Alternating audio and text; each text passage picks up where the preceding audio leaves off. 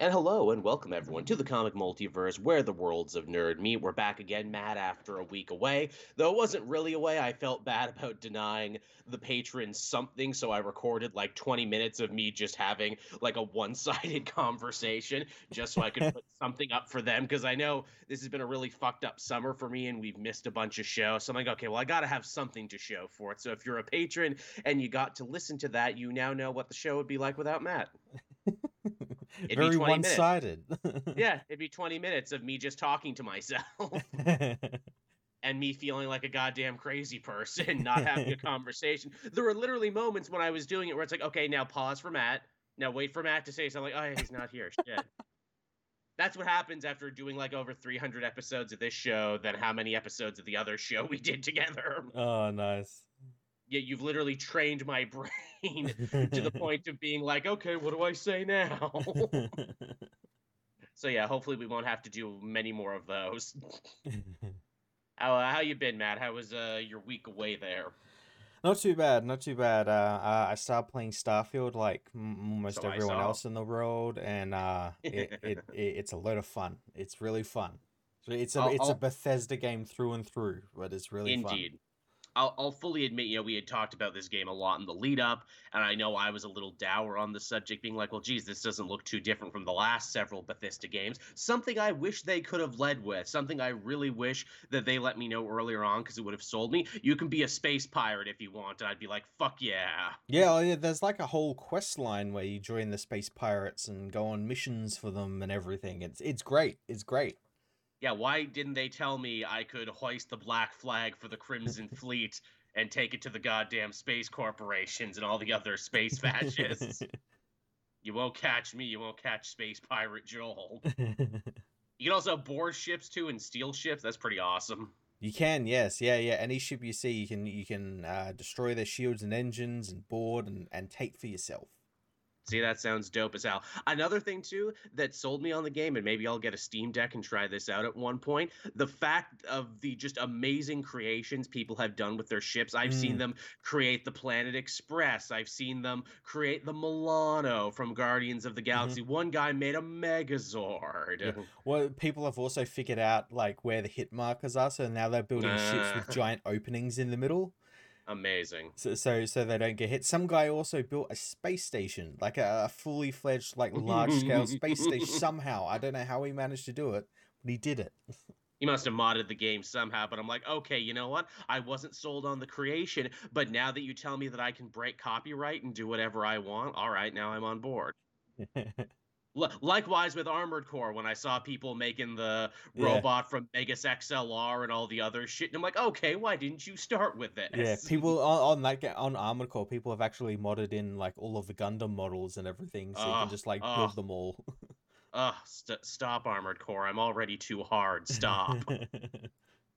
I, I'm of course super hyped for a uh, Mortal Kombat that comes out in uh, the next couple weeks. There, though, I might not be able to play it right away because uh, I spent my money very stupidly this month, and I mm-hmm. keep waiting for more to come in. So I might have to wait. Uh, did you see uh, that they were waiting to announce the final two fighters in the game, even though the whole roster had leaked? And the second to last fighter was a new version of Nitara, the vampire lady. And oh, why did they wait so long to reveal it? Because Megan Fox is voicing her. Yeah, yeah, I saw, I saw that. Yeah, I, I thought that was that's pretty cool. That's pretty that's, cool.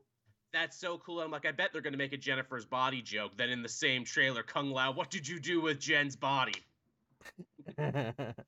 oh, oh, Mortal Kombat, never change. You are my favorite kind of stupid. Also, there's going to be a Jean Claude Van Damme skin for Johnny Cage because, of course, they finally got Jean Claude Van Damme to voice Johnny Cage in this new continuity. That time, yeah. just, just never change. Just keep with this like stupid, on the nose, ridiculous kung fu action figure movie fest. I love everything about it. And some people were all pissed off too. They're like, "I'm not gonna play it because Megan Fox is in." I'm like, "You, you were fine when Ronda Rousey was in the last one. They change voice actors all the goddamn time." Yeah, yeah. The only thing that's consistent with this series is the inconsistency. I mean, shit, it's straight up DC Comics. They've rebooted their entire timeline like three times now. Yeah, exactly. Yeah. Which also kind of makes me love it more, where they're like, that was fun. Let's do it over now. Let's just go again. But uh, yeah, I uh, I watched a lot of movies this week. Actually, Matt, we're at that fun point in summer now where all the big blockbuster releases are finally starting to come out on streaming. They are, yes. I uh, watched Strays, that uh, Will Ferrell, uh, mm. let's do a cute talking dog movie, but the joke is is that it's an R-rated raunchy comedy for adults. Mm, okay. I, I always knew I was going to see it because, you know, that's totally my jam. And why haven't they done more talking dog parody movies? Here's the thing that really put me over the edge and the thing I didn't know until the credits rolled. Uh, it's a Lord and Miller production, actually. Oh, really? Yeah, it is. Oh, nice. So not only is it really funny, it's actually way smarter than it should be because they're also kind of commenting on talking dog movies as a genre. Yeah, okay and fucking Dennis Quaid shows up just like as Dennis Quaid, and they have a whole bit there where they just fucking make fun of that's a dog's purpose and all those movies where dogs narrate. it's really good. Uh, Randall Park is in it. He's very funny. Oh, nice. Yeah, there's a lot of actual surprisingly good shit in that movie. Cool, cool. I, wa- I watched that. What else did I watch this week? Oh, I watched The Last Voyage of the Demeter, which I wasn't I, going I, to watch. I saw that as well. It was good pleasantly surprising, isn't it? Because like from all the trailers, like it's fucking Dracula on a boat, but then you see the movie and it's like, oh, it's actually a lot smarter than that. Yeah, it's a, it's a bit more psychological. Yes, it's it's a lot more like the first Aliens, where it's like, oh, you're trapped in a small space with a killer monster, also the fact that because this is kind of like a weird prequel to Bram Stoker's Dracula book, the fact that no one actually knows how to fight a Dracula is kind of part of the movie. Yeah, it's pretty cool. They they're like learning how like what hurts it and everything. Yeah, where I'm like, oh, okay, wow, you actually have a good in-universe reason to do that. Holy crap! And I like the look of the Dracula as well. It's like a, a it's like looks, looks like Nosferatu, but like a little bit more like chunkier. Yeah, and then the more blood it drinks, the more human it gets, and yep. the big fight at the end, it's sitting there with its wings all covering up, and it's like, oh, the wings look like a cape. That's cool. Yeah, and and I like how how it ends because obviously we know he gets to London and everything. Yeah. But, uh, I like that it also sets up like a somewhat sequel Potential that could happen, sequel. but I don't think it's probably going to happen. No, no, no. That that sequel is just called Dracula. You just got to watch Dracula yeah, after yeah. that. Yeah. Which which which version? Take your pick, whichever one. Yeah, whatever one you want. Yeah, because it's pretty close there. Hell, he even kind of does the Gary Oldman thing, the Dracula, because he's got the top hat and the yeah. cane and everything else there. So I'm like, wow, they this they really made this an unofficial prequel to all the Dracula movies too. Yeah. Also, the, the main guy in that, I didn't know where I recognized him from. He was uh, Dr. Dre in, uh, or no, he, he he was in that Straight Outta Compton movie. I forget which one he played. He, he was one of the guys in that, but he was really good in that, and he's really good in this too. Yeah, Corey Hawkins, he's really good. He's in the the sequel to uh, the Twenty Four series. Takes oh, over from shit. Jack Jack Bauer. Yeah. That that whole movie is kind of like a wet dream for character actors because you got him, you got Polka Dot Man, you got Davos from Game of mm-hmm. Thrones. Mm-hmm. Yeah, it's all, all all the guys, all those guys. yeah, hey, I know that guy. Like literally the whole movie. I'm like, oh, I know that guy. I know that guy too. it's just it's just a whole great movie for character actors, and I'm like, man, what a fun little movie that could. I'm sure, like all the movies I really enjoyed this week, it didn't do jack shit at the box office, which is why they dumped it on streaming as quickly mm-hmm. as they did. But these these are movies so good that I think that'll actually stay in rotation. Likewise, uh, I finally saw Indiana Jones. I saw Dial of Destiny. Now, what did you think of it? Because this is a, quite a decisive. It, it is, isn't it? Uh, I enjoyed it. I think it blows a Crystal Skull out of the water. Mm-hmm. I think Madrigal directed or Mangold directed the hell out of it, and I actually really like how it undoes the happy ending from uh, Crystal Skull. So do I. So do I. It's like, hey, what happened to him? Vietnam happened to him. Oh, yeah. okay. He got really fucked up. Yeah. he got really fucked up. I'm like, I buy that and then to have like uh, Mads Mikkelsen's villain there be a Nazi but also be part of Project Paperclip and to like find a good excuse for Indy to fight another equally old Nazi in the 60s. Yeah, yeah, it was he, he was Mads Mikkelsen's always a great villain. He is like this like this is kind of the role he was born to play. Like he's very much channeling the evil Nazi from the first uh, Indiana Jones from mm-hmm. Raiders. Very, very, yeah it, it ends in a place I was really not expecting. It it ends in a place where I thought, like, uh, I guess spoilers, but like they go back in time. Yes, and which... I, I I fully expected them to just leave Indy there. Same.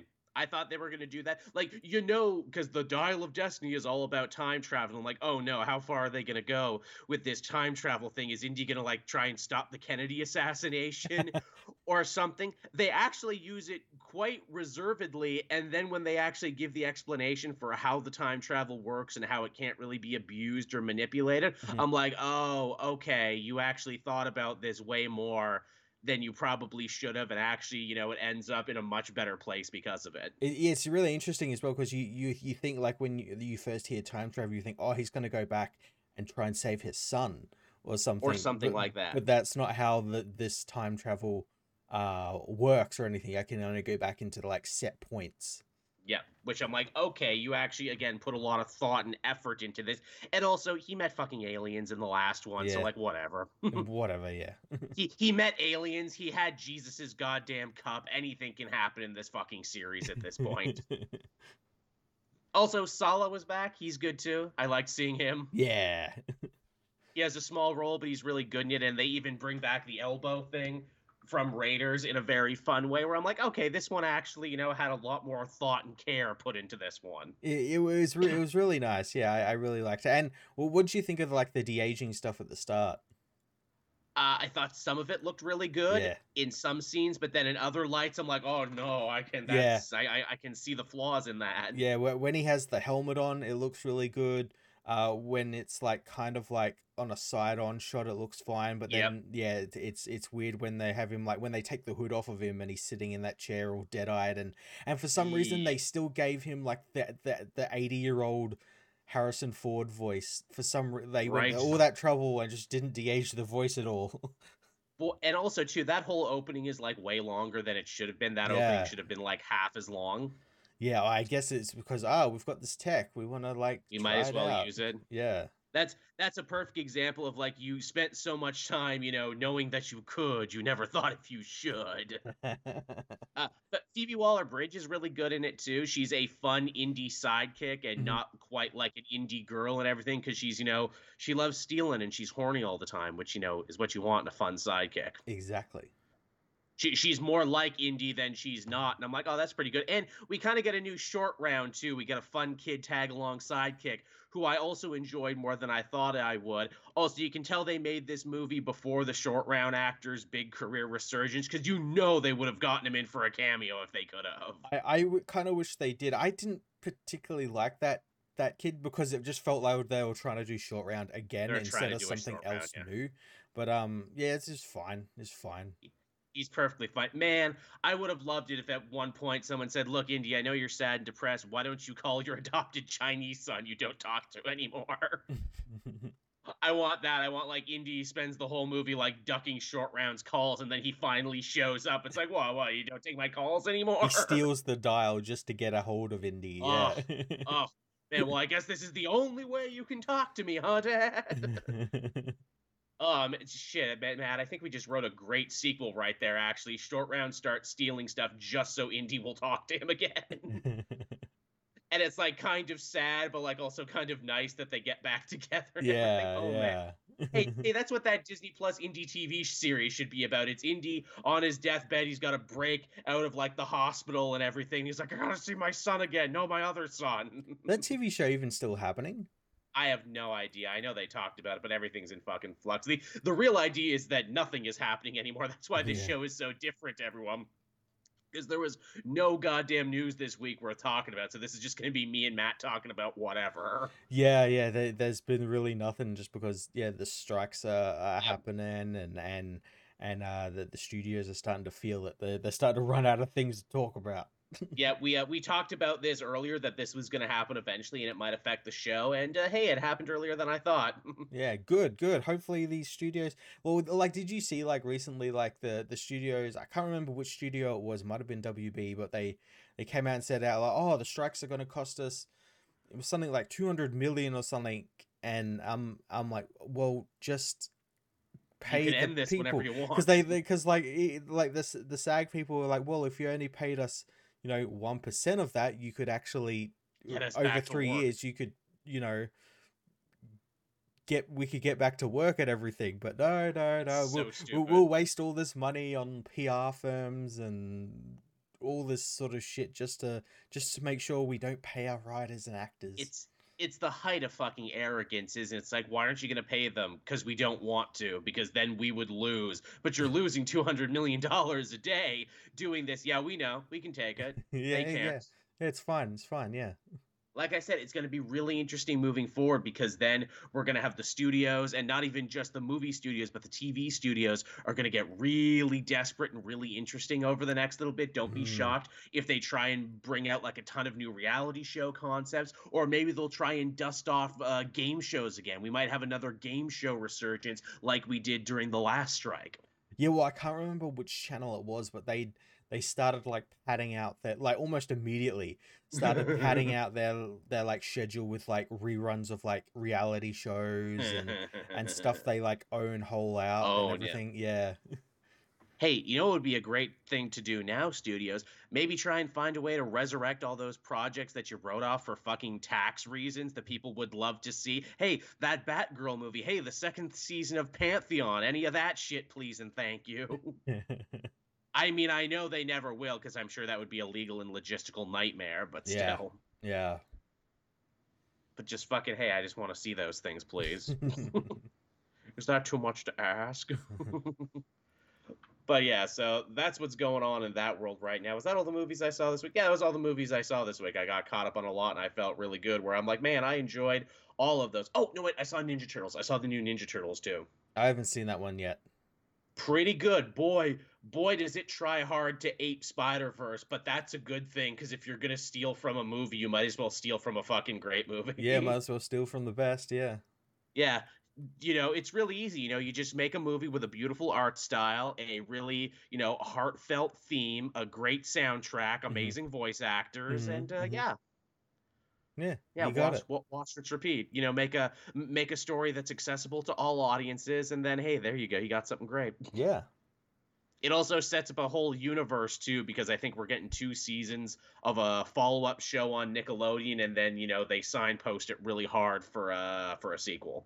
I know it's getting a video game as well oh is it really yeah i know we're getting oh, that yeah. last ronin but is it getting another video game yeah too? a video game tied into mutant mayhem yeah oh cool cool cool Captain Kuhn helping us out in the chat. Thank you as always. The money the studios lost could pay the striking workers for three yeah. or four years, right?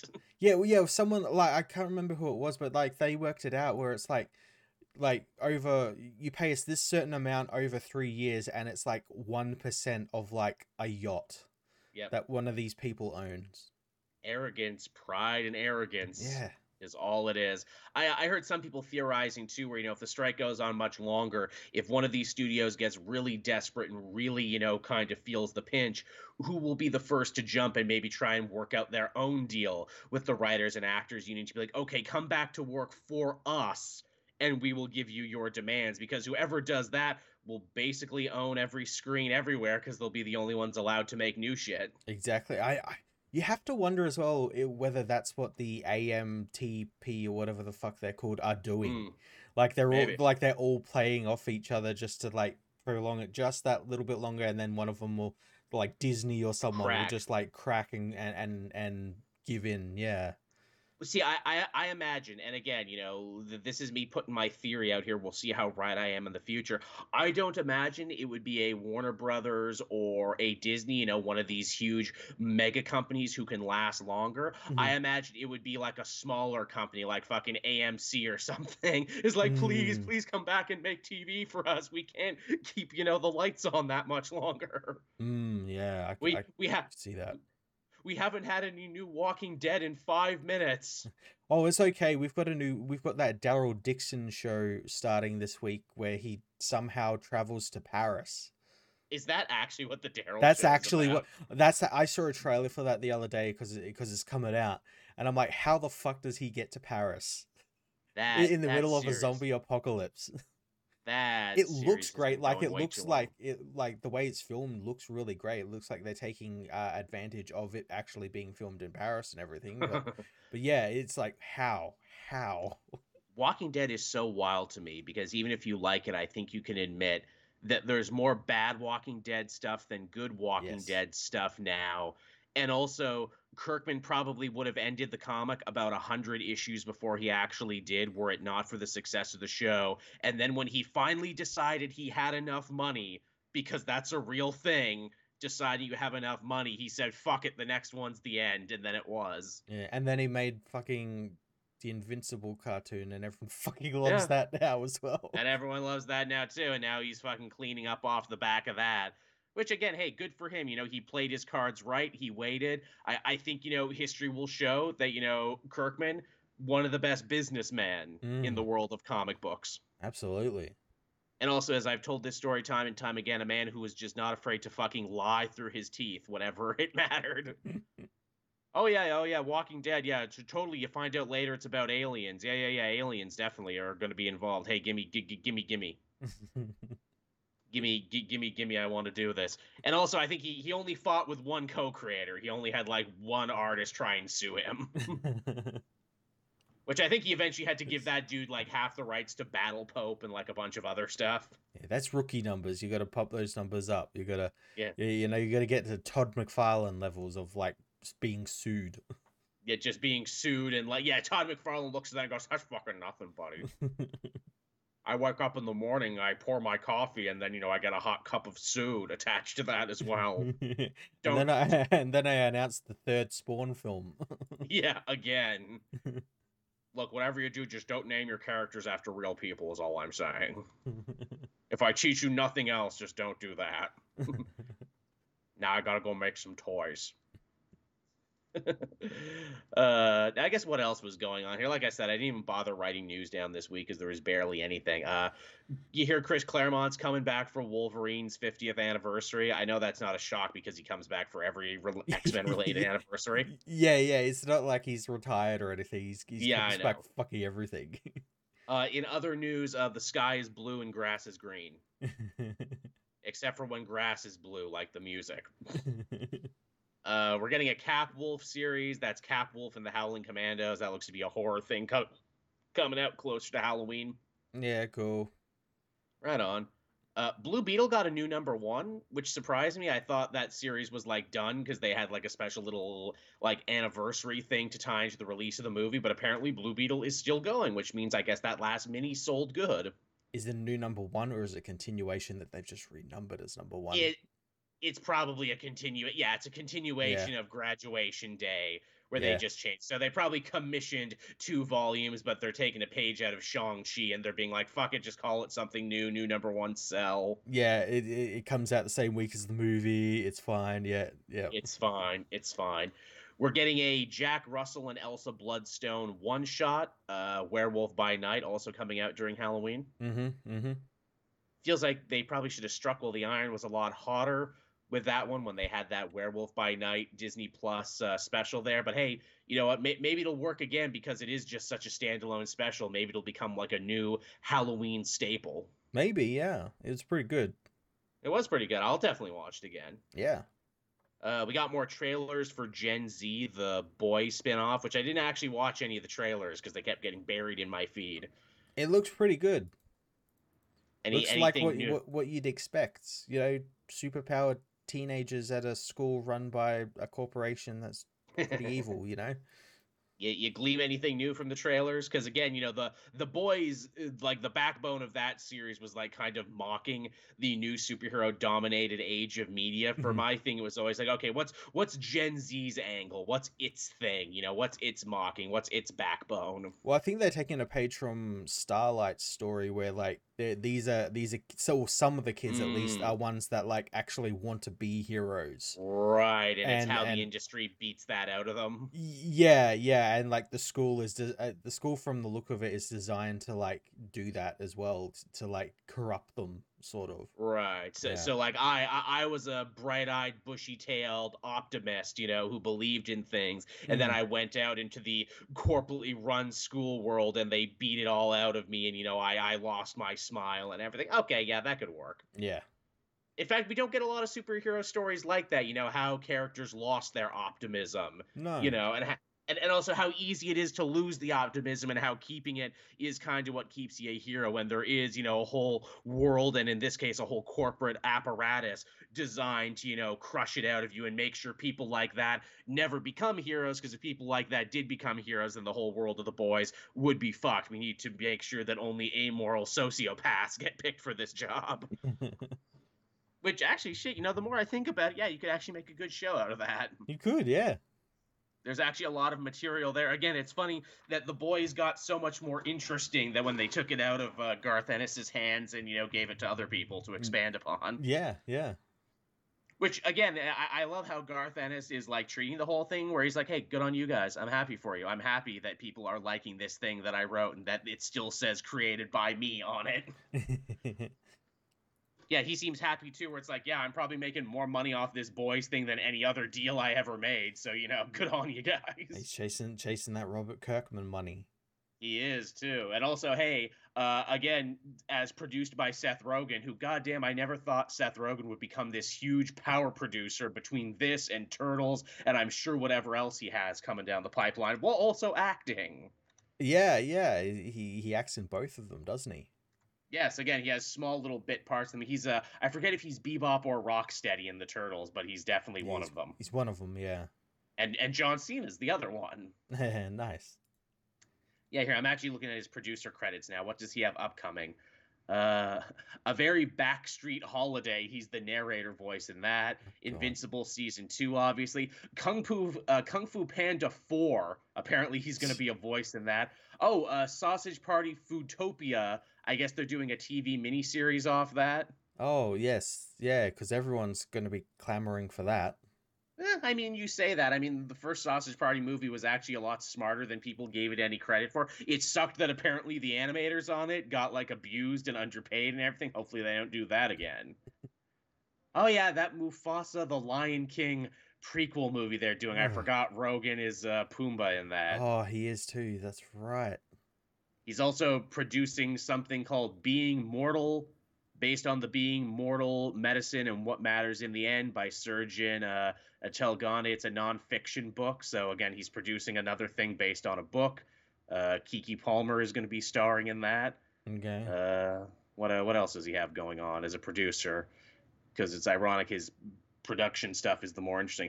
Uh, he's producing Console Wars, which is also going to be a TV miniseries. Mm-hmm. I don't know what that's going to be about, but looks interesting. Untitled 90s project, Untitled Seth Rogen, Evan Goldberg NBC project. So it oh, looks oh, like they're God. doing a shows there. God. He's, he's, he's, he's fucking busy, is what it looks like. It looks like it, yeah.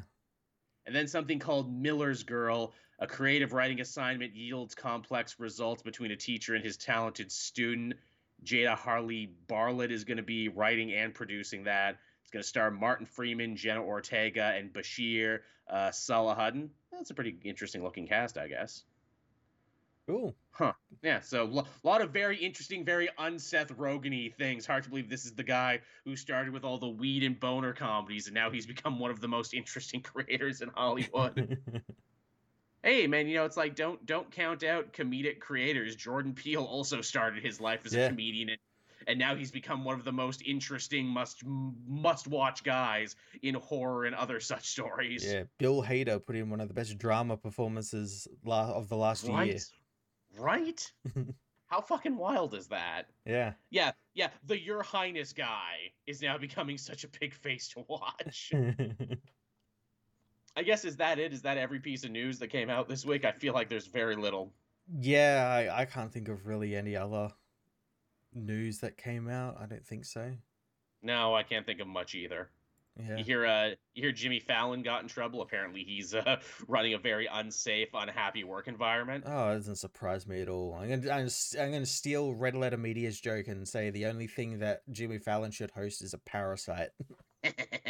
you know, I never liked him, and I was a no. dude who like I, I, I was a young person who watched SNL at the time when no young people were watching Saturday Night Live, and he always bugged me. Yeah, and I'm glad more people culturally are coming around to the fact that he kind of sucked. I think one of the best things, and one of our fans said it, where it's like, yeah, you know, Jimmy Fallon was really lucky all those years to have Will Ferrell and Tina Fey prop him up. And I'm like, yeah, right. The only reason people thought he was so good is because he was on one of the best modern eras in Saturday Night Live that produced more stars than just about any other time. Yeah, exactly. Yeah, you take them away, he, he's literally nothing. And yeah, as you said, like, yeah, there was always just something about him that just bugged the shit out of me. I'm like, yeah, I don't. You, you seem so fake. I think it was like though you see him in the talk show where he'll laugh at literally fucking anything. Yes, that's his, annoying. His uh his guests will say, and it's just so fake and annoying, and and he's, yeah. He's a bad host. He's a bad interviewer, and yet it was kind of the only job he could get because he failed so hard in his post Saturday Night Live solo career. Remember Taxi Cab, everyone, with Queen Latifah? No, you fucking don't. Remember Fever Pitch, that thing about baseball? No, you don't. Or if you do, you probably remember the much better British movie that it was based on when it was about European football. and then he did nothing after that. then he did absolutely nothing but host and play himself in everything. Yep. Yep. Which which I feel had to be a real choice of his where it's like, well, people hate me when I do anything else, so I can only just be myself from here on out. And apparently even just himself isn't great. so how about that? uh, Magmaster saying I'm from New England, so I do remember that. Yeah, I guess you would, Magmaster. I guess I guess that is kind of a big deal because it is about the Red Sox and everything. Fair enough. I uh, I stand by what I said that the only funny Jimmy Fallon sketch he ever did on Saturday Night Live was the Barry Gibb talk show. And the whole point of that sketch is that he's doing a terrible Barry Gibb impression that looks and sounds nothing like the real Barry Gibb. And every time he was outshone by Justin Timberlake, because that was around the time we were finding out that Justin Timberlake was actually pretty funny. Mm-hmm is that he would steal that whole sketch and he would just basically say one monosyllabic word over and over again. No, I don't want to. That was the whole sketch. So there you go. I saved you all the time. and that's the funniest thing Jimmy Fallon was ever in. and I stand by it. Thank you for coming to my TED talk. Uh yeah, the chat saying too that uh, the video game uh, writers and actors might also be going on strike too. Yeah, I don't doubt Good. it. Everyone's going. Everyone's going on strike now, and they also deserve an airing yeah. of their grievances. In fact, I extra hope they do because there's so many video games I have not played. Can they please stop coming out for a minute? I also think um, Disney's VFX artists were starting to talk about union. Unionizing. They should. Yeah, yeah they absolutely fucking should. Only good things can come from it. If they unionize, if they can set their hours, if they can't be worked to death, then shit's just gonna look better. So Exactly. Good. Exactly. They should, and if that means stuff comes out slower, it just means stuff comes out slower. Yeah, I, yeah, that that's the big thing the studios need to realize. You can't just yeah. pump it all out at like once yeah, people people are not machines. They are not presses. There's an actual human cost here mm-hmm. for your artistry, and that's what you're supposed to be making. You're supposed to be making art, not product. And yes, you can still make art that makes money, but come on, let's at least pretend like we're you know artists and dream weavers here for fuck's sake. Just for a minute. Oh, uh, another thing. This has nothing to do with comic books and barely has anything to do with nerd media, but it bears repeating. Did you see uh, they dropped that commercial for uh, Chicken Run, the sequel that's coming directly to Netflix. I, I I saw they dropped it. I didn't bother looking at it because I just don't give a fuck. Yeah, I can't blame you. The original one was 20 years ago. It holds a special place in my heart because I love Aardman, and also there was a time when I got snowed in and like the freaking Northwest Territories, and that and the first X Men, where I shit you not, the only two VHSs I had. So I have watched the first X Men and Chick Run, Chicken Run to goddamn nauseum. to where I've basically committed the whole goddamn thing to memory. The thing that is hilarious, and the only reason I watched the trailer was like, okay, so that first one was 20 years ago that first one had Mel Gibson in it. What are you gonna do with Rocky? Are is he just not gonna be in the movie? Are you gonna kill him off off screen? Or are you gonna recast him? They recast him, Matt. Guess with who? it's Zachary Levi. Zachary fucking Levi, and I'm like, wow, talk about sidestepping a pothole and jumping into another not so deep pothole. now, to their credit, animation takes forever, and this was probably before him fucking up and being a total embarrassment on social media and everywhere else. Mm-hmm. But but still, I just think it's so funny where they're like, "Hey, we'll get the Shazam guy. Yeah, that'll be great. Yeah, everyone loves him right now. Oh no." Oh, what did we do? yeah, and, and, even better is that he was in that in the next Spy Kids movie as well, as like the lead. Um, yeah, apparently it's like a reboot of oh, the Spy Kids, but it's still I think classes like Spy Kids five or whatever the fuck number they're up to. Yeah, because they're all pretty old now, the Spy Kids. yeah, yeah, they're not kids anymore. I'm imagining it's the kids' kids is the gimmick. Well, I, I, I don't even think they're uh, any way related to to like the, the first the first couple of films. So I know for a minute there, like Joel McHale was in them as as like the dad or something, and you know, it's like he's not related to Antonio Banderas. no, not at all. For uh for the record, I always liked uh, Alexa Vega because I thought she made some really interesting movies post Child Stardom. She was in that Repo the Genetic mm-hmm. Opera movie I genuinely love so much. Mm-hmm. And the only reason she was in it is because her little sister was the kid who gets terrorized in the first Saw movie. Oh, nice. Did you know that? That's the connection between them. and and apparently her little sister was like, "Hey, they're making this weird like horror metal musical thing. Did you want a piece of this?" It'll be you and Paul Sorvino. it'll be fucking weird, and it'll be this big cult hit. Oh yeah, you guys in Paris Hilton. and this lady was like, "Yep, gotta get a piece of that," and she did. but yeah, so I want to talk about what we read this week, Matt. Again, we could just sit here and vamp forever talking about nothing. Yeah. Uh, where we want to start this week, Matt? Again, I read a handful of books. I actually got to read a little more this week because Adventures with Superman came to an end, so I was finally able to free up a spot for uh, more comic reviews. Uh, let's talk about uh, Gotham War, which continued this week.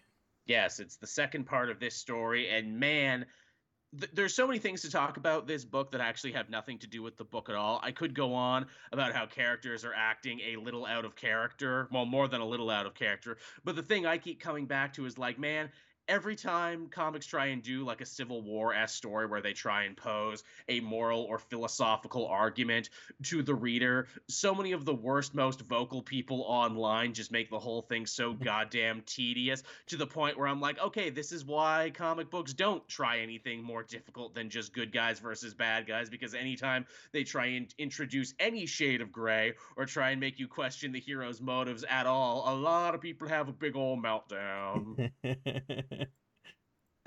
the uh, the evil mathematician saying there, I'm sorry, but will you finish your My Hero uh, Academia review of season one?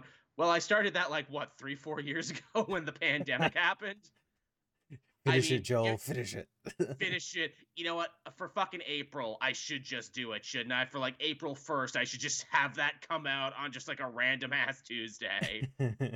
I'll, I'll, I'll say to you, evil mathematician, never say never. If there's another world pandemic or for any reason comics have to slow down and I need to fill the void with something, maybe I will. Or again, just maybe on a fucking Tuesday, I will just do it. Yeah. yeah.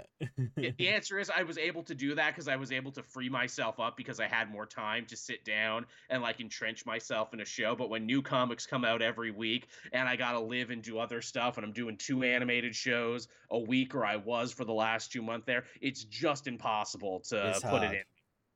But also, never say never. yeah yeah, so Gotham War. The big thing here now is that it's Batman and Catwoman. They're fighting each other with the fate of Gotham hanging in the balance because Selina thinks she's found a better way to save the city by basically creating a henchman hiring crisis amongst the supervillains by taking them in and essentially turning them into Robin Hoods to steal from the rich and give to the poor. And Batman's like, fuck you, my parents were rich. Also, all crime is crime the, the, that that first issue, I, I, I said on Twitter, like you you you could tell, you you could feel the join where where uh where Chip Zdarsky was writing one page and then oh, Tini oh, Howard would write the next because characters were like like changed on the dime. Like you said like that part where where like bruce talks about his his his, his rich parents. There's like mm. a giant outburst to, to, yes. to, and it's like oh this is what Tini Howard wrote because this is yes. a Catwoman centric uh, page. Yes, ha- having a full temper tantrum. When yeah. as soon as I saw that page, I'm like, oh, oh, this one page here is going to outlive this entire yeah. series as a meme. I can already tell. Yeah, because it was it's so out of character. the the whole thing is out of character. Yeah. Renee Montoya. Is like really bad in this too when you're reminded, like, oh yeah, she's still commissioner of police and she's giving Batman and the superheroes a hard time. And I'm like, you were a superhero. What the fuck are you talking about? Yeah, yeah. What the fuck? It's fucking wild. Uh Jimenez's art is pretty good though. It is in the in the second issue. Yeah, yeah, it's it, it's pretty good. It's pretty nice looking. Again, you know the the whole idea here is that it's basically a, a moral battle between Batman's you know Zorro style of justice and Catwoman style of you know friggin' Robin Hoodism, you know, eat the rich, that sort of thing. Which, much like Civil War, you know, is like perfectly fine on its own but people want to keep blowing it up and making it everything that it's not. And even in the story itself, it's not really about that. It's actually a much pettier argument about Batman and Catwoman arguing about their marriage falling apart and everything. I'm like, that doesn't seem like a great idea to build an event around. And even even the sidekicks in the story are like, wow, this feels really uncomfortable. This feels like our parents are fighting and we're stuck in the middle of it. And I'm like, shit, if you feel like that, guys, imagine how we the reader feel. Yeah, I I mean, like the entire event should have just been them sorting their shit out from all like the wreckage of like Tom King's run, mm-hmm.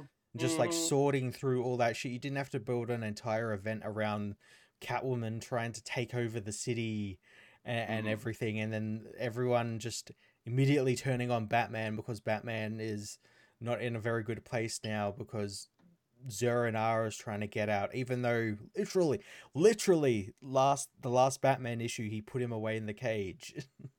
yeah, the Captain Kun, the rogues have gone from guild level tens to guild level sixes. Yes, thank you for the Venture Brothers joke. I appreciate that.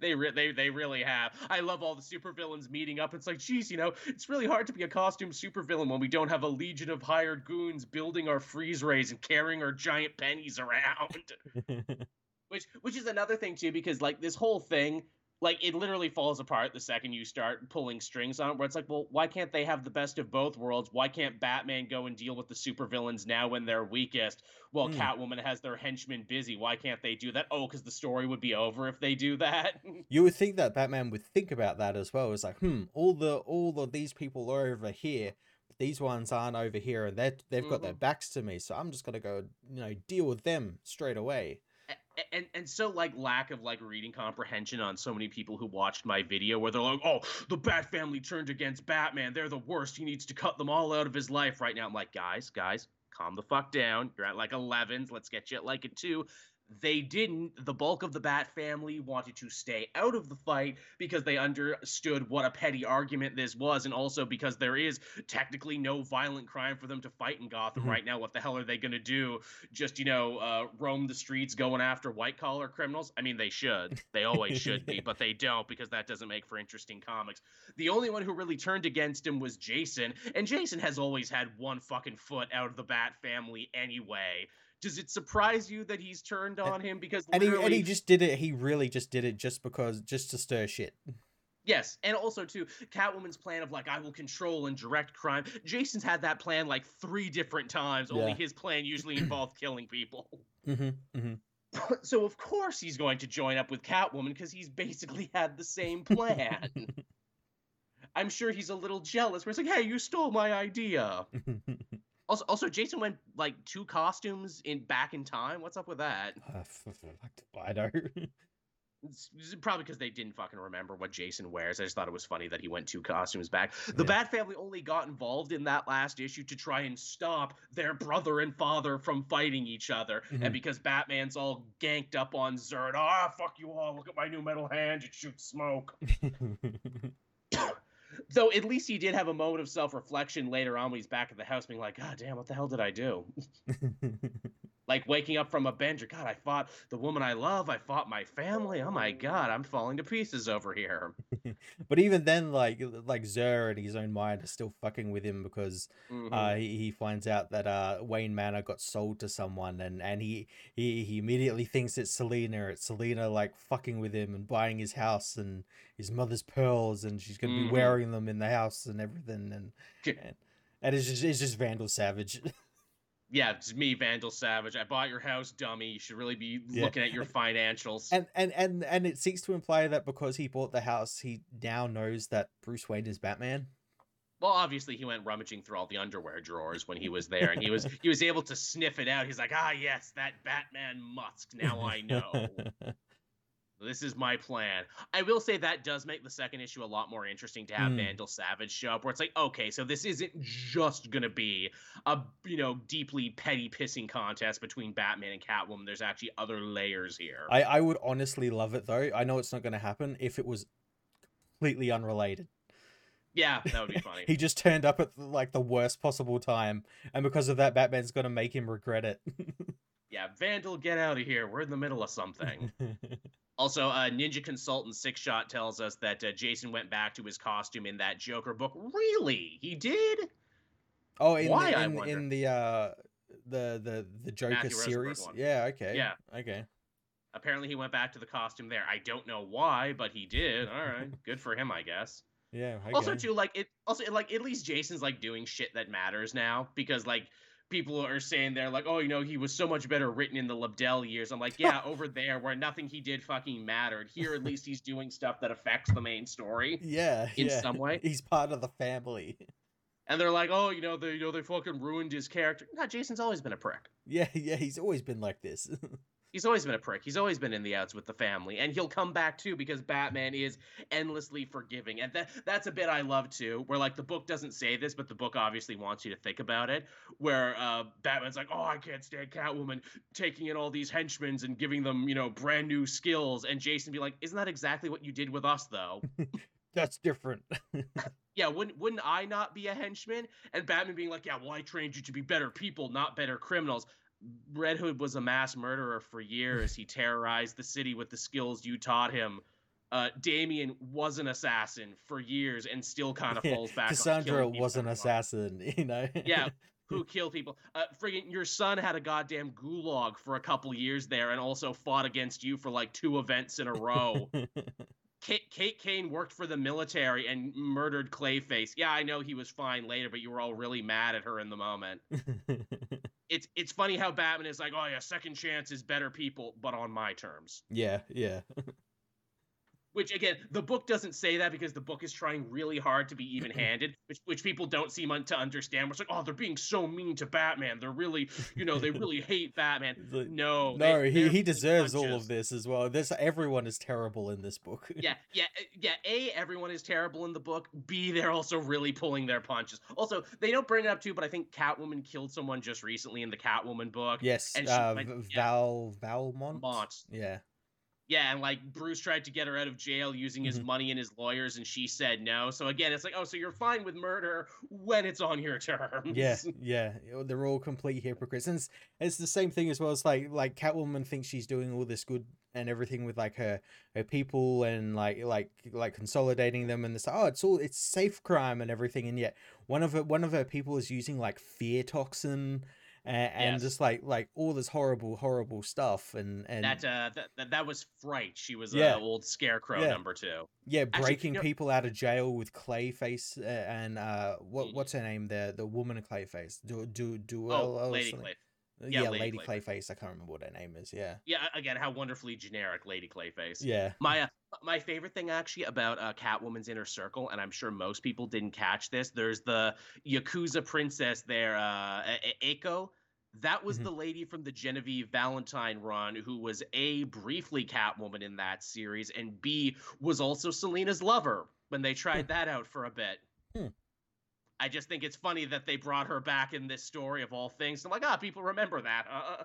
they should just bring that back wholesale and just just say that fuck it the the the uh the, the Bruce and, and Selina are off. Although that can't actually happen because uh this event is referenced in the recent uh JSA, JSA.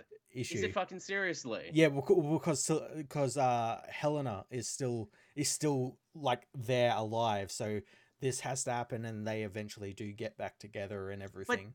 But, but didn't she become a time? Paradox? She's technically a time paradox, thing? yes, but they're also like I think Geoff Johns is having his cake and eating it too. He really like, is. Yeah, well, it, it is. It did happen, but yeah, yeah. I I, I, like that last JSA story, but at the same time, it's like Jesus Christ, Geoff Johns. All of your characters can't be fucking time paradoxes. You did it once with Reverse Flash. Now you can't stop.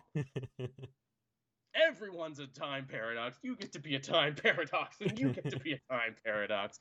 Uh, evil mathematician helping us out again. Did you read the Spider-Man annual when MJ, Paul, and Pete become friends? The Joker. No, I saw that that uh, that the like main story in that last annual was all about Hallows Eve, and I said, "Get fucked! I'm not reading this." I already have to read the main Spider-Man book that I kind of don't like most of the time. I am not reading an extra annual. Eat, miss me with all that shit is what I said. Which yeah, Gotham War it's it, it's a really hit or miss thing. Some of it's kind of cool and kind of interesting, and the Jimenez art is there, and it looks like it might get better, but it's also just an uncomfortable read. If I was to mm. sum it hmm. up in one word, it's an uncomfortable. The actual like meat of what's going on and the subtext of it all is uncomfortable because it's just Selina and Bruce being incredibly petty and not working out their bullshit and making the whole city suffer because of it. Yeah, I, I think it's too too what's much too bloated because then it, again it should have just been both of them in a room just sorting their shit out. No, no big event. No big event. You could have done it across Batman and Catwoman, but just yes. no bacon an event. yeah, no, we need a special Omega and Alpha issue. Yeah, we also need a and Red Hood tie-in for some reason. Yes, and yeah. Well, I mean, I mean, Red Hood doesn't have a book right now, so I mean, why oh, not? Oh, I guess. Oh, it's such a it's such a a loss. He doesn't have such, a book. Such a loss he doesn't have a book. I, I do think it's hilarious though that Damian is the one the one member of the Bat family who backs Batman and is like because Damian just cannot help but be slavishly cultishly devoted to one of his parents. Yeah, well that's in there just because they have Batman uh, Robin coming out coming this out week. This week, yeah. That's to, that's to I remind think, you that that's happening. And again, I think it's so hilarious that Batman welcomes Damian with open arms, and I'm like, "Hey, weren't you fighting him in the last two events?" yes, I know the devil was involved in everything too, but I think it's so hilarious where Batman's like, "You're on my side." Well, it's forgiven then. You're my good son. Look, I have a board of all the good sons. Dick was up here, now he's down here, and you, Damian, you're up here, and Jason, we're just gonna throw that away. Jason's got to earn his way back up on the board, is what he's got to do. Actually, you know what? Stephanie, Stephanie Brown, she's a good son now. Actually, there you go. How about that? Fuck you, Jason gets to be a good son now. Macaulay Culkin, also very good son. That's a hell of a reference, everyone.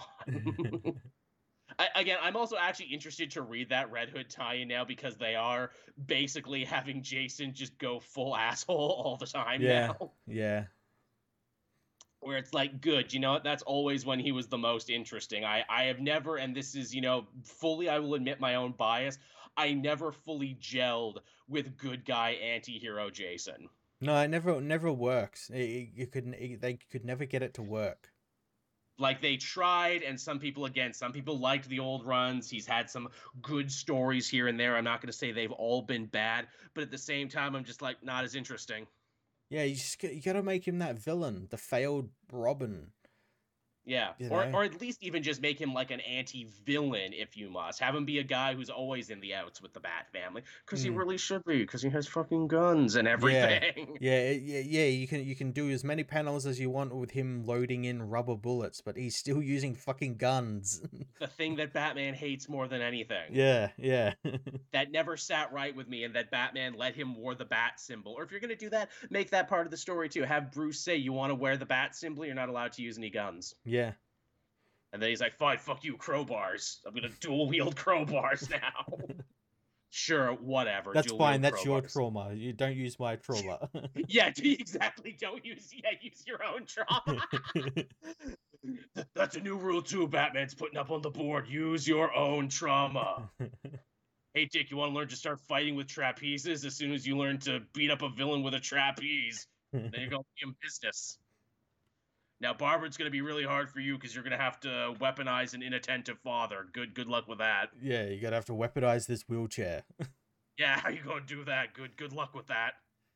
That'd oh, actually man, be speak... pretty awesome. Oracle with like a wheelchair with like missile launchers on it and everything. That'd be Fuck pretty yeah. fucking cool. give her, give her one of those hover ones from X Men. Yeah. Captain Kun helping us that again. Speaking of Batman's infinite forgiveness, Nightwing tried to kill Joker, and Steph started a gang war that killed people unless they aren't canon anymore. No, I think those are all canon now because everything has come back.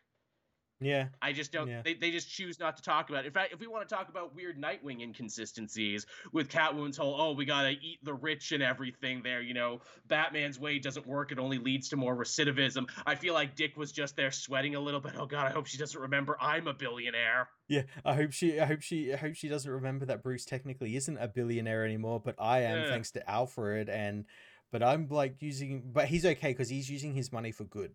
He's yes, he's, again, he's he, actually using his money in, in Blüdhaven and, and everything. Yes. And she doesn't really care about Blüdhaven because you know it's no. it's across the river. It's it's like New and, Jersey and because this is a petty pissing contest, and yeah. it's not about anything she's saying. It's about yeah, yeah, I wanted Nightwing to pop up and be like, well, actually, as a new billionaire, uh, I'm using my money to create social safety nets and you know fight the root causes of crime, and I'm actually making great strides. You see, I've ended cash bail and shut the fuck up, Nightwing. No one's talking to you. uh, that's funny. Tevia question: What happened to Robin War? Is that canon? Yes, it's just no one talks about it anymore. It was so so so years ago. yeah, God, that was fucking a hundred years ago. Yeah. The only thing I remember about that story is that's how they finally uh, dealt with Lincoln March in the Court of Owls. That was like the final nail in their coffin. Uh, all right, let's leave Gotham War behind. There's potential, but it's a very uncomfortable series, and it's one that uh, yeah. uh, I don't like talking about, uh, even on my own channel, because fans have made it impossible to talk yeah, about. Oh God, yeah. the, the the discourse. I hate the discourse, which is why I am now part of it. Uh, what else did you want to talk about, Matt? Uh, well, I'll talk a, talk about a book that actually had discourse, and it it's surprising because like I didn't think this book would have discourse, but apparently mm-hmm. it does. And now, like looking at it, I'm like, oh yeah, of course it would. Uh, and that's Fire and Ice. Welcome to Smallville. Oh yeah, that did come out this week. Fuck, I meant to pick yeah. that up. How was it? People fucking hated this book. Of course they but, do. But it's it's really fucking good. It's really fucking good. I think so, they so hate it because all the right people hate it. Yeah, yeah, yeah. That, they hate it. But I'll tell you why they hate it. It's pretty obvious. Two women, two women main characters, and it's about mm-hmm. social media. Mm-hmm. Mm-hmm. Geez, guys who are losing your minds. It's almost like you're not the main, you know, target audience for this one or something. Uh, yeah, so this spins out of their uh, that backup they had in the Power Girl special where they got into a big public fight with Guy Gardner and kind of almost like got people killed. So Superman decides he's going to send them to Smallville so they can cool off. You're on timeout. They can cool off. They they also remember that uh, Superman is Clark Kent thanks to the neural link that they set up when they were part of Justice League International back in the nineties. Right. Oh uh, wow, nice callback. Yeah. Um. So they end up going there and they they put all their savings into uh, opening a uh, disused hair salon and uh, uh and Tora Ice is is looking uh, forward to doing something new and like sort of like calming things down and everything. But Fire is like no, she's like addicted to fame and social media, and she's well, like, of course, no, I I need to like be a hero because that's like all I'm good at. You know, I'm not good at anything else. I need to do this. Uh, and she ends up putting everyone in jeopardy when she she puts like a uh, like a video challenge out uh, to to like villains to come to Smallville and challenge her, and King Shark does, uh, and he's he, he's he's immediately stopped by Superman because it's fucking Smallville. Of course, Superman will like have that you know keep be keeping an eye on Smallville, of course. Um, Hilarious. So uh, that ends up kind of splitting up the team a little bit, and uh, we get some great stuff with Martha Kent being a supporting character and, and coming by with pie and wisdom and, nice. and introducing uh, the girls to like the supporting cast. One of which who worked in the salon before it shut down, so she's back working there, and she kind of learns like who these people are because she thinks they're just like out of town weirdos, like yuppies. and she's like, oh no, they're like superheroes who have like a robot who's like working in like the salon as well and everything. it's, yeah, it's it's a lot of fun, and and and Fire just starts making things worse where she she she promises not to like like do anything rash again, but she ends up calling up Ambush Bug and asking him to come to Smallville so she can beat him up on camera and and like look like the big hero and everything. Oh, that's funny. Yeah, yeah. That, that, sounds like my jam. That sounds like something I would very much enjoy. This sounds like it's it's this sounds like it's already pegged to be like a cult classic. Yeah, yeah. It, it, it it's great. Good good on them for rolling the dice and doing something different. Yeah. I, I guess hey, from one female-led DC series to another, uh, I had Birds of Prey number one this week from Kelly Thompson. Hmm. This uh this one kind of knocked my fucking socks off. I'm not gonna lie. Yeah. This one was surprisingly great. This this book had probably one of the best first page reveals I've read in a comic, and I don't even know how long. Yeah. Yeah, it's it's Oliver and Dinah. They're hanging out, and the book is sure to say that hey, this takes place after the events of that Green Arrow book that's still ongoing. Mm-hmm. And Black Canary is all upset. She's got a very important mission she needs to go on, but she can't tell anyone. It needs to be super secret. She can't even tell Batgirl, who of course has been her friend forever and a regular on the Birds of Prey. Mm-hmm. Dinah's gonna have to get uh, get together a whole new Birds of Prey team, and, and, they can't be like anyone else. They need to be scary. They need to be savage killers. They need to be warriors. And the reason she's putting this team together is because she needs to get back her daughter, Cynthia Ooh. Lance, Ooh. the Gail Simone creation from the 2006 series, who I'm sure if you've listened to this show long enough, you've heard me reference. Hey, remember when Black Canary had a daughter? Black Canary had a daughter she adopted. How come no one ever talks about her anymore? well, Kelly Thompson remembers. and I guess because Ollie's gotten his, you know, happy ending where he gets to have all his kids back and everything, maybe it's time that, you know, Dinah gets to have her kid back and uh, yeah, the whole issue is just spent with them, you know, recruiting people, Cassandra Cain, Big Barda, fucking Zealot. zealot. I know, freaking Zealot of all people. And then Dana, even Dana's like, why, why am I recruiting Zealot? Well, she's scary looking and she has swords. Mm, yeah, that, okay, okay. And, and, of course, she's she's stooping, uh, what is it, uh, friggin' her other teammate there, Grifter, when uh they get rec- when she gets recruited. Good old Grifter. Good old Grifter, man. He's he's sticking around there, man. He refuses to go. The, the because everyone also, just forgets he's there. I know, right? Yeah, again, it can't can't disappear if I forget you. The book's like art is really interesting too. It's this kind of pastel neo like old timey art where it like looks like something you would have seen in a golden age book, but it's mm-hmm. drawn with like modern colors and techniques. Cool.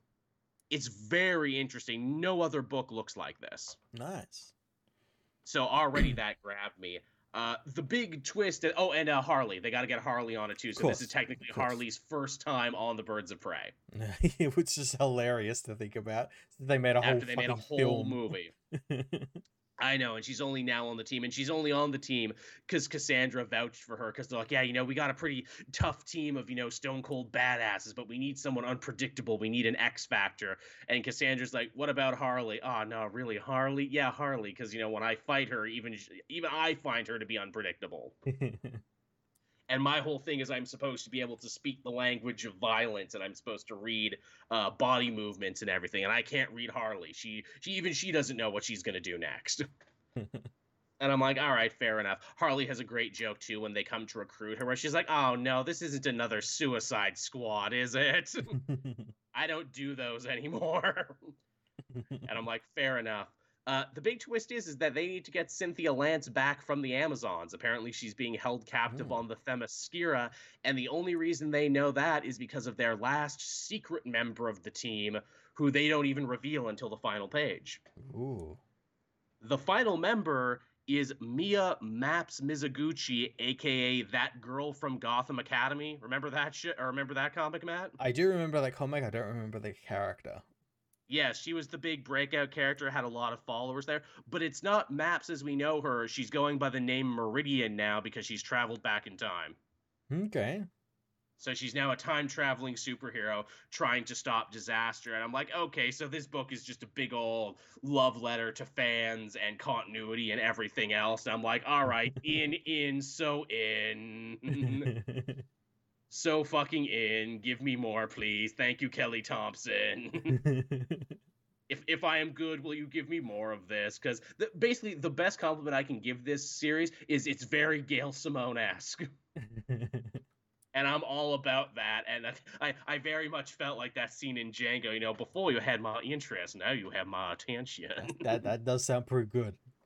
So yeah, I'm out here evangelizing for this book now. No, seriously, everyone read it because I want more of this. good, good mix. But yeah, that's Birds of Prey. Big, big surprise this week. I'm glad I checked it out because I almost cool. didn't. Yeah, no, it, it sounds good. Yeah, I, I was kind of on the fence because I'm like, ah, Harley Quinn's on this team again. She's just got to take the spotlight from everyone again because it's Harley Quinn, and she does not. It is a yeah. Black Canary story through and through. Cool, cool. Yeah, if you like old Birds of Prey, you will like this. Nice. Uh, I, I, I had two more. What about you? Cool. Uh, I had uh Dark Droids issue two. Ah, yes, yeah, Star Wars, the big new event, which from what you tell me is moving on at a pretty good clip. It is, yeah, yeah, because we get like an issue a week throughout the month, and and then it ends with like a, uh, an issue of the actual event, and uh, yeah, things get a little bit fucked up this issue. Um, so the the scourge, which is what this infection that's infecting robots is, is is spreading more, and obviously last issue it was revealed that C three PO was uh taken by it, um, and we we learned that the the scourge is trying to figure out like what it wants to be next, and it wants to it wants to be organic, and not not in the sense that it wants to like take over another organic. It wants to become mm. like an organic being itself uh, and it, it it's it's kind of fucked up how it does it. So firstly, uh, C3PO ends up like shooting R2D2 out of like an airlock because R2 finds out there's something wrong with his friend. So mm. so so he ends up there are no no witnesses, it spaces him and everything, and then he finds Luke, and Luke talks to him about the Force because the the droid sees him like levitating some stuff, and and he sees him doing it with his like cybernetic hand, and and because of that, the Scourge comes to the conclusion that cyborgs can use the Force. Oh, so what it so seems bad. yeah, so so then what it tries to do is the Star Destroyer it took over. It starts like butchering the crew and like grafting like arms and torsos onto like droid parts trying to like get it to work like get like a, a cyborg body to work but none of it oh, that's nightmare fuel. Yeah oh, oh it's, it's fucking horrifying. Uh, none of it ends up working. Um um and then they decide like okay so we need someone with like, like the force um, so they end up like looking through like files and stuff, and they come up with a target, and and uh, C three PO is sent after this target, and he has to like get off the the the rebel fleet uh, before anyone can see him. So he ends up causing like all these explosions across the fleet to cause like uh, chaos in the fleet, so he can sneak away, so he can go and find Darth Vader, because oh. Darth Vader is a cyborg and and that's, and he can use true. he can use the force. And so they want to find him and possibly try and take him over or something. It's not really made clear what they want to do with Darth Vader but they want to find him to try and I guess study him and study how a cyborg like him can use the force. Yeah and, and and that's going to be extra fun because this is C3PO going after Darth Vader. Darth Vader created C3PO him. yeah that, that's pretty cool. Well shit. Yeah. Huh that's pretty interesting. Also, hey, shit, we were supposed to talk about Ahsoka, but we didn't yet. Let's talk about uh, Ahsoka, yeah. Yeah, yeah, we're four episodes deep in this, and because we got a good Star Wars thing going, I'm liking it, but I always knew I was gonna like it. Same, same. Because it's because it's more Rebels. I think yeah. at this point you're either fucking in or you're not. Yeah, it's it's Rebels. What season five or something or whatever the next season of Rebels is basically. See, see, see I would say it's actually Rebels season six because apparently there was a whole couple years worth of adventures after Rebels that we did not see. Yeah, yeah, I, and I guess we will see them at some point. Maybe I don't know. I don't know. That feels like uh, what is it? Filoni keeping that in his back pocket. Or it's like, well, we might do more animated stuff. I don't know. Got to keep that one close to the checks. Uh, Josh Ty helping us up there. Kelly Thompson, Birds of Prey book is her first DC work. Is it really? Huh. That can't be right. I'm sure I mean, she's done something for DC beforehand. I sure I'm sure I've seen like her name on DC books somewhere again, unless we're just Berenstain bearsing it. I mean, shit, yeah. Jason Aaron is doing his first Batman yeah. story ever, so I mean, it's not impossible. Huh. That's true, yeah. But yeah, Ahsoka, I kind of like this idea they're running with is they're basically trying to recontextualize the Force again and bring it mm-hmm. back to what it was in the original trilogy. Mm. And then it's like, no, you don't need Midi-chlorians, you don't need parents who were Jedi or anything like that. You can just do it yeah. if you train hard enough. It's that old uh, that thing Yoda said through uh, Empire Strikes Back: the Force is in everything. Every living mm. thing has the Force, and it touches everything. It's in everything, and everything can touch it back. Yeah, and I mean, shit. Even Kanan said basically the same thing when he was training mm-hmm. Ahsoka to use the dark saber and everything else. They were like, you know, she could be a great Jedi if she wasn't such a stubborn Mandalorian. Yep. And that's basically at the heart of everything she's doing in the show. She's just a bit of a stubborn Mandalorian. Even Ahsoka too, who has you know basically come full circle from peppy Padawan learner to now being the stoic, put upon Jedi mentor. Mm-hmm which is a great journey and even right down to imparting classic jedi uh, tricks there like the oh you got to put the helmet on and you got to learn to fight blind. Yeah that, that was cool. That was cool. I love i love that idea that that continues that you know the jedi uh, teachings and philosophy continue like that mm-hmm. from generation to generation. It, yeah. We, uh, we also get some more great animated series connections too. Uh, we finally meet hera's kid again yeah Jacen. action. Jacen, I was so worried. I'm like, they're not going to show the kid, are they? They're not going to show us the kid. Then the second I said that, he comes rolling out with Chopper. I'm like, thank fuck. yeah, and he looks exactly like him as well. Sure does. And the show is also quick to meet fans off of the past. Where it's like, hey, his dad was a pretty goddamn good Jedi too. Why isn't he doing Jedi training right now? That seems like that should probably be a big deal. And his mom being apprehensive for pretty good reasons. Where it's like yeah. being a Jedi got your dad fucking killed. Yeah, you got your dad killed uh, it kind of fucked up uh, Ahsoka's life, and it looks yeah. like it might be fucking up Sabine's life as well. Yeah, and I don't want that for you. I want more for my child. And I'm like, wow, that's really interesting, and you can't blame her for that. Mm-hmm. Also, more animated series connection to the uh the friggin' counselor there who doesn't want to yeah. give Hera the ships. That's the dad of the guy from Resistance. And I'm like, oh fuck, a Resistance connection. I wasn't yeah, expecting that. Senator uh Xiono is is Kaz Kaz's father, yeah, and he's a yeah. dick. He is. He was a dick in that show, and he's a dick in this too. Yeah. but man, you know, it's also not totally his fault because they've kind of written the New Republic to be fucking stupid. I'm I like how they're writing the New Republic, how it wasn't just some happy ending. Everyone mm. lived happily ever after. You've got all these senators who like, oh, we haven't been in power for mm. so mm-hmm. long. I'm just gonna like start grabbing what I can and and and as not letting go. Yeah, yeah, Which... as what would happen. And then like like in that episode where they stole uh steal the hyperdrive module, you've got like people who were ex Imperial now working the yards again. And it's like, well, of course they're going to be fucking still, you know, loyal to the Empire. They're just like there just because it, it means they're not in front of like a, a firing squad. Squad, yeah. Which again, I like the lady says that without a hint of irony, where it's like we've reintegrated former Imperials yeah. at every level of it our worked infrastructure. Completely, it worked. It worked so super well. It's so good. yeah, we we made them take an oath of loyalty. What what what what you what you expect? yeah, they, they, they crossed their fingers and promised. yeah, we, yeah, we made them pinky swear no takesy backsies, no more space Nazis. Nazis. you can't break a pinky swear, Hera. That's a sacred bond.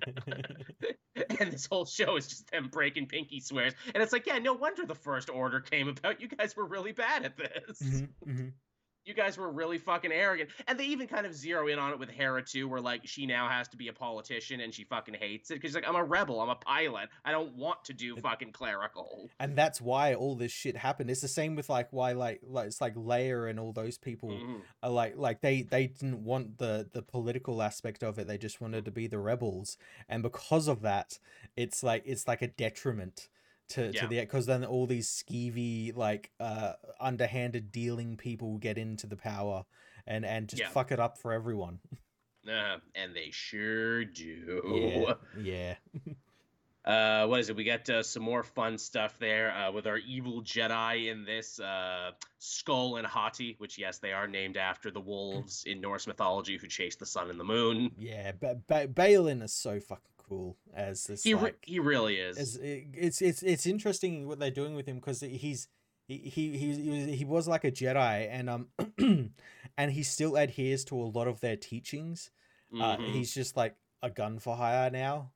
So so I like that part in the last episode where he he's he's he'll fight like Ahsoka and uh, because he has to, but then like he sees Sabine and doesn't want to fight her and wants to be diplomatic with her, very much like yeah. how a Jedi would yeah, he's a very interesting take on a character. I imagine we'll probably see way more of him in extended universe, mm. which is mm. like which is sad because we won't get any more Ray Stevenson in live action know, for obvious yeah, reasons. He, he he him as like just him as an actor in this role is just so good. Yeah, he really is. He's so effortless in the role. Yeah. He just screams old school Jedi. And also the implication here too is that he's only working for Morgan and the rest of them is because he wants something else. Wants a power, yeah. I wonder if it's maybe like the the world between worlds or something that's my assumption and what I think a lot of people who didn't watch Rebels aren't really cluing into. It's like, no, no, the, the world between worlds is also connected to Mortis and the father, the sister, and the brother, and all this other stuff that might very well explain the basis for the Force in the universe. At least mm-hmm. that was the implication. And with the Purrgils now, and them also kind of invoking the High Republic and being like, yeah, you know, we don't actually understand that much about the hyperspace laneways. People have been traversing them forever. In some cases, they had their own devices where they basically got to make up their own rules and do whatever they wanted. Yeah, and that's what caused the great disaster because that's the the fucking uh the space Vikings, the, the, their drives blew up the fucking universe, and yeah, yeah, yeah. So they're kind of gesturing in that direction. So I'm like, okay, cool. There's a lot of stuff here. they're going to pay it off depending on what your level of Star Wars knowledge is. You know, how how deep in the sauce are you? How marinated in the sauce are you? I, I can tell you, I, I I can't I can't count how many people I've had to explain the world between worlds in the last week just because just because there's, there's so many people mainly fucking those big pop culture websites Channels. that that that that keep championing that the world between worlds is like a multiverse and it's gonna retcon the sequels no. and do this and like no, no, you did not watch rebels. That's not what it is at all. It's made ve- dave filoni has said in multiple interviews it is occasions. not time travel. It is not the multiverse. Yeah. Let's let's actually talk about that though because it is actually kind of interesting. You know ezra is important for like a hundred reasons but one of the most important reasons is that he went to the world between worlds and he was able to rescue ahsoka moments before assumedly vader would kill her meaning that by all right Ahsoka shouldn't be alive right now, and her existence is well, kind the, of an aberration. Well, the world between worlds shows things that can only happen. That uh, like no matter it, it it's uh, very strict in terms of like, okay, this had to happen, and it shows you things that have happened and can't be changed and everything, which means him saving Ahsoka was something that was meant to happen, right. which is why he was allowed to do that. Right. Okay. So and like you, you, can't go into the world between worlds and see like oh there's history. there's Anakin and Obi Wan fighting on Mustafar. I'll just pop in there and fucking push Anakin into the fucking lava. see what happens. Yeah. Yeah. You can't do that. Right. Okay. That that's interesting, and also of course, hey, spoiler for the last episodes: Ahsoka sees Ghost Anakin again, which is super fascinating because oh, she's actually I'm assuming getting to meet Anakin post Return of the Jedi, post kind of his redemption, defeating uh Palpatine and everything. So, oh, cool. This is them actually getting to meet again on better terms. What will they talk about? I don't think it's post Return of the Jedi. I think it's like episode three. I think because he's dressed dressed as he was in the prequels, uh, not in that weird robe he had in in uh, Return of the Jedi. So I think it's based on his his last interaction with her right, uh, before okay. he went off to rescue Palpatine. But also, I don't think that's the world between worlds at all. I think that's just in her memory because before, just before when she was fighting Baylan, he kept bringing up Anakin. Yes, and, and talking about him. So it's probably spurred something in her mind where it's not the world between worlds. It's well, that's how, like how she sees her mind is the world between worlds. Right, quite possibly. I also had a theory too, because obviously they have moved Ahsoka into the role of, you know, grizzled vet mentor and everything. Mm-hmm. Judging what we know about Star Wars, the grizzled vet mentor does not live for much longer after they've passed on their secrets. Do you think they might actually kill off Ahsoka in the Ahsoka show? Nah, I don't think so. She needs to be in that big uh Mando movie. Mm, she could be a Force ghost. Yeah, it could be, but then she'd only have to appear to force willing people, so she wouldn't be able to like be with Mando or anything. Uh, because that's my thought too. Because I'm like, oh, she's really thrown herself into this teacher role. Oh no, teachers don't live in Star Wars. Oh no. Yeah, I don't think she's gonna die. No, it would be it would be pretty crazy for them to kill her kill her off in the uh was in season one of her show. Though they might pull an Ezra and send her to another part of uncharted space. Yeah, I don't think they'll kill her off either, just because she hasn't also learnt how to become a force ghost. True, that's also you got to do that. Yeah. Uh, evil mathematician helping us out. Uh, what do you think of the Thunderbolts when Luke Cage ran the team from prison, Marvel's Task Force X? Yeah, that was pretty good. When was that? Uh, yeah, it was very short lived. There was a bit there. Yeah, I don't, I don't remember that at all. I forget. It was a very short lived run. It was between, I think it was like it was just before, just at, yeah, it was just after. Uh, what is it, Norman Osborn when he ran the team when he was like president and shit. Oh, okay, that far back. Wow. Yeah, that was a that was a whole thing there. Uh, but, um, but yeah, so, so there's our little Star Wars talk, everyone. Like, I, I wanted to make like little TikTok videos reviewing each episode as they came out, but the more episodes that air, I'm like, no, I want to talk about this when it's done because I feel this is one of those things that you're only really going to be able to talk about when it's finished. Yeah. Also, hey, what's the what was the deal with uh, Marrok there? He was a bunch of sand. There's a bunch of smoke. he was Night Sister magic. Yeah, that's what I thought too. I'm like, oh, okay, so yeah. she clearly, yeah, he's one of those zombies we've seen before. Yeah, and I love that. That's all he was. He wasn't some fucking big reveal. Oh, it's so good. I love how mad that made people. Yeah, do you think that was Filoni and them fucking around? Yeah, like, I absolutely believe that was Filoni saying, "Oh, we've got this this this masked individual who was like a, a uh, an speak. inquisitor. Like, oh, oh, people are gonna think he's Starkiller or a clone yes, of Ezra or so Luke or something. Yeah. Or or, or Sabine's uh, little buddy there who also kind of betrayed her. Yeah, yeah. Or, or um Luminara or someone. Yeah, yeah, Luminara, that was the one I was thinking. Yeah, her little buddy yeah. there, Luminara who yeah, who by all rights probably should have become an inquisitor now that I stop and think. But how uh, I like the theory that it was just Eighth Brother. It was just one of the whirly guys from that uh, temple fight yeah. in Rebels there who got away. Yeah, yeah. It was it was just like some guy. Some didn't care. It didn't matter to the story who he was. but yeah, which I'm totally fine with that too, because I'm sure those guys get inundated all the time with fucking fan theories oh, and fan and, everything I else. I can't imagine it. It'd be fucking awful. And again, I'm glad that they can just put their foot down and be like, no, I don't give a shit about Star Killer. I don't give a yeah. shit about any of your canon. We're doing our thing. Yeah. It's great. It's great. Yeah. I'm fine with that one. Uh, now, how many episodes were in season one of this? Because we're four deep. Eight. We're halfway through. Eight. Okay, we're halfway through. All right, then. Because, yeah, we haven't even seen Thrawn yet. we know Thrawn's in the trailer. Yeah, I have to imagine it'll be in the next issue. Although I think the next issue will probably be mostly like Ahsoka and dealing with like her being confronted by Anakin and everything. Because because uh, mm, Dave Filoni directs the next episode, so that's where like all the big story beats are going to ah. happen. You can tell oh. whenever whenever Filoni directs an episode, it's going to have like some sort of like callback to something he's done before, and it's going to have like a big story beat in it. All right. Are we going to see the owl again? We haven't seen the owl yet. I'm sure we'll see that. I'm sure we'll see that. I'm sure we'll see wolves. Yeah. Everything. We saw Purrgils. We saw Purrgils, yep. I, I am again in just such a, a like awe that those space whales in that one Rebels episode. I'm like, man, that was weird. Those space whales. I bet they'll never come back again. And then they ended up being the most important thing. Yeah, and they even teased them in like Mandalorian as well. And, yes, yeah, they did. It's great. The whales, Matt. The whales are very important. You see, the space they're whales. The, they're the secret to all of it. If we get the whales working. And they did get the whales working. They look good in live action. they do. They look really good. They look good in live action. Uh, I guess I'll talk about the last book I read this week. Uh, I read Spider Man, the new Amazing Spider Man, number 33. Mm-hmm.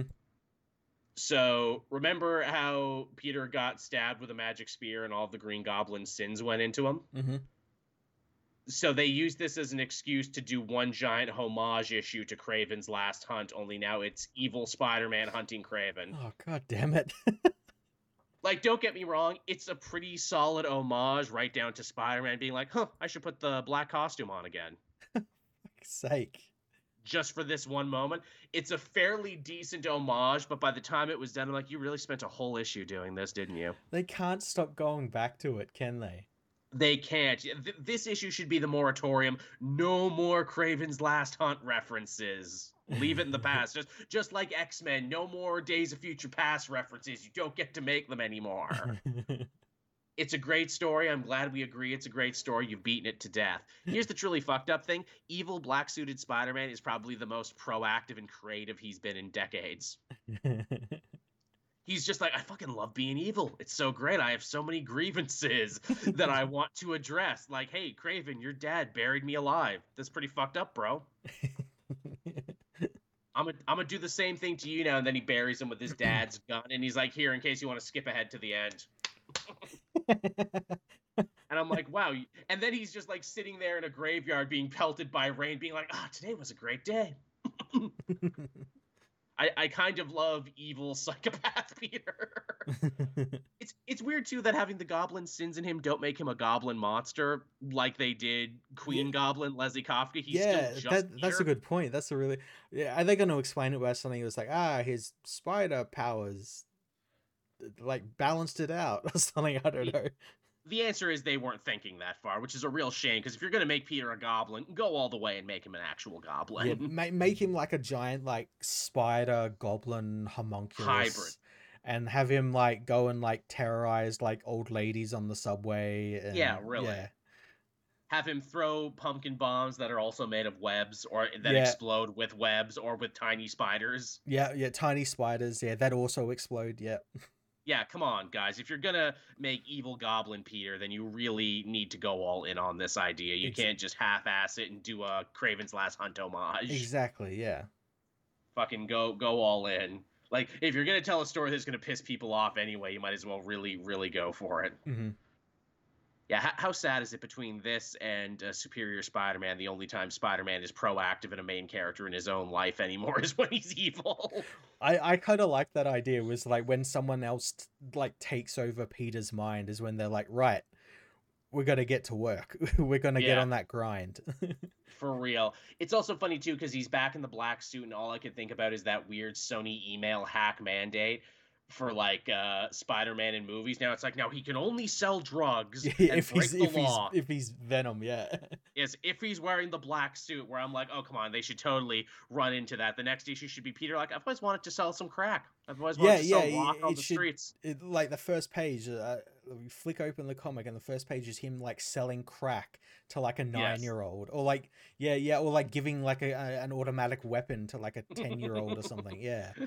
first first hits always free kids i think in that same email said they where they also like went really weird with it like and peter parker can only be gay when he's in the black suit too and i'm like oh yeah that should be the next issue too where he's yeah. just you know calling up johnny being like hey buddy what's going yeah. on he marries paul yeah ah there you go that'll really be yeah he drugs him and takes him to vegas he's like ha ha ha i got one back on you now he, he gets married to paul and then he sells that marriage to mephisto for like a sandwich and Mephisto's like, "Geez, man, this is evil even by my standards. You can't, you can't just keep calling me up whenever you want, Peter."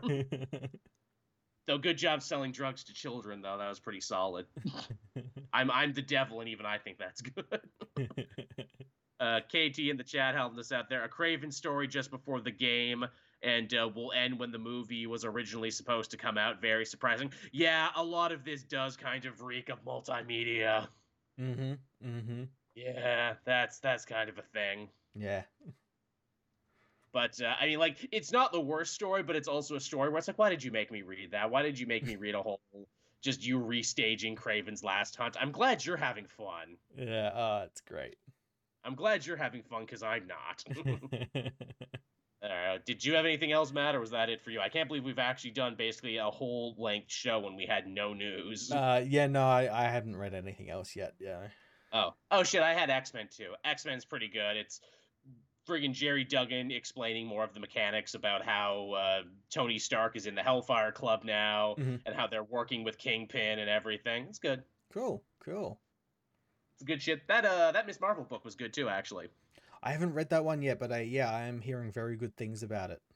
It's solid. It feels much more like the G. Willow Wilson years. Here's what really does it for me you know who the bad guy is in that uh, Miss Marvel book? Who's that? Omega Sentinel. Oh, cool. So making it so, like really important. Yeah, they finally remember where it's like, oh yeah, isn't she like supposed to be the main bad guy behind Orchis? And also, yeah. hey, also it gets even better because it's like, oh, Omega Sentinel is Indian and Miss Marvel is Pakistani, so oh. you have two friggin' what is it, uh, like major Asian villains yeah. in this and they're like kind of aware of that and I'm like, "Oh, wow, that's really cool actually to have this be a thing." Yeah, cool. Yeah, yeah, I was really shocked by that. I'm like, "Oh man, this is good." Nice, nice. Uh, yeah, I'm I'm planning on reading it uh very soon, but I just haven't gotten around to it. I feel like that book was supposed to get way more promotion, but then the writer actor strike happened, mm-hmm. and uh, Iman Vellani, who is of course Miss Marvel in the movies and in the TV show, couldn't promote it. But you know what she did though? She found a backdoor way to kind of promote it. Really? Yes. Uh, so Fan Expo was a couple weeks ago. That's you know the biggest comic and nerd convention in Toronto. Mm-hmm. She she was there. I don't know if she was a guest or not, but she was definitely walking around the floor in a pitch perfect comic accurate Jubilee, Jubilee costume. costume. Yeah it looked so fucking good and i'm like oh oh yeah that's right i forgot you're a fan and you're on the forums and you like know shit because that's her basically saying like yes miss marvel in this new era is basically the new jubilee yes i am dressed as jubilee ha ha ha fuck your fun iman god damn it you know what normally i complain about fans being given the keys to stuff because they'll normally ruin it but you you actually seem to have a really good head on your shoulders and know what's up she does yes I, I also wonder how involved in the book is. I think I think it's very Marvel method. Interestingly enough, I think she pitches ideas, pitches dialogue, and then the other guy turns it into an actual comic. that sounds like a good way of working. Yeah. Like, yeah. Yeah. And she uses her celebrity to help promote it a little more by slapping her name on it. It's only a mini too, so she's not committing to like an ongoing or anything. That's good, yeah. She's from like two towns over from me if if it would if it wouldn't seem so incredibly weird, I'd be like, oh, we should really try and get her on the show in some capacity. Obviously, we can't now because writer actor strike and everything. Yeah, yeah. couldn't couldn't talk to her anyway. But man, I'm like, shit. We we probably have a couple degrees of Kevin Bacon is the thing. From make it happen, yeah. yeah, and like if she is like plugged into the scene and everything, if she watches reviews, there's a good chance she might have seen one of ours at some point. Mm-hmm, mm-hmm is the thing. I wonder is she secretly a fan? Is that what we're gonna discover, or because she is such a fan, she's like, no, nah, I don't like Caped Joel. He gave a bad score to da da da da da. Something really like, specific, like, like you don't like this character or something, or, or something like that. Yeah. Or he, say, he, he, said the drama was lacking uh, during the penultimate issue of so and so. I'm like, fuck me, you are a fan. God, only fans have such petty aggrievements, but you do. Well, shine on, you crazy diamond. All right, everyone. That will just bring the show to a close. Now, thank you everyone for watching and listening. I can't believe we got a full hour and a half out of this, Matt. we, we, we always do that. We always do that. yep. that. Yep. News might be drying up, but you can't say Matt and I shortchanged you a goddamn thing. So thank you, everyone. As always, if you're a patron, you'll get to listen to this first. You'll also get to listen to my weird little uh, what is it, solo podcast experiment over on the channel as well. So check that out if you want. You become a patron for as little as a dollar a month. We try and get you the audio and visual format of the show as soon as possible. And uh, yeah, Matt, you uh, you got anything else going on? You got anything else happening? Uh, no, I'm going to be trying to stream a bit more uh, Starfield throughout the week uh, get deeper into that game. But uh, other than that, not really much else. Uh, thank you, uh, everyone who donated to the show this week too. Much yeah. appreciated. Maybe maybe that means I will finally be able to get to Mortal Kombat One when it comes out, and I'll, I'll, tell you all about it. I'll tell you about all the spines I ripped and all the people. I'm I'm probably gonna end up getting it as well since it's a, a new fresh start to the series. Yes. And also because down the line you'll get to play as fucking Peacemaker and Omni Man and shit too, so that's pretty cool. That's true, yeah. that's pretty cool. So hey, it's kind of like an injustice, and we really liked that when that came out. Yeah. yeah, we'll have to check that out. Maybe we'll play a couple rounds online. We'll see what happens. Yeah. All right, everyone. Thank you so much. We'll see you all next time. Thank you, everyone who donated. Always appreciated. For everyone else, uh, you can listen to the show back Wednesday at 7 a.m. I try and put that out on all the podcast channels. Yeah. So be sure to, and uh, we'll see you next time. Bye bye.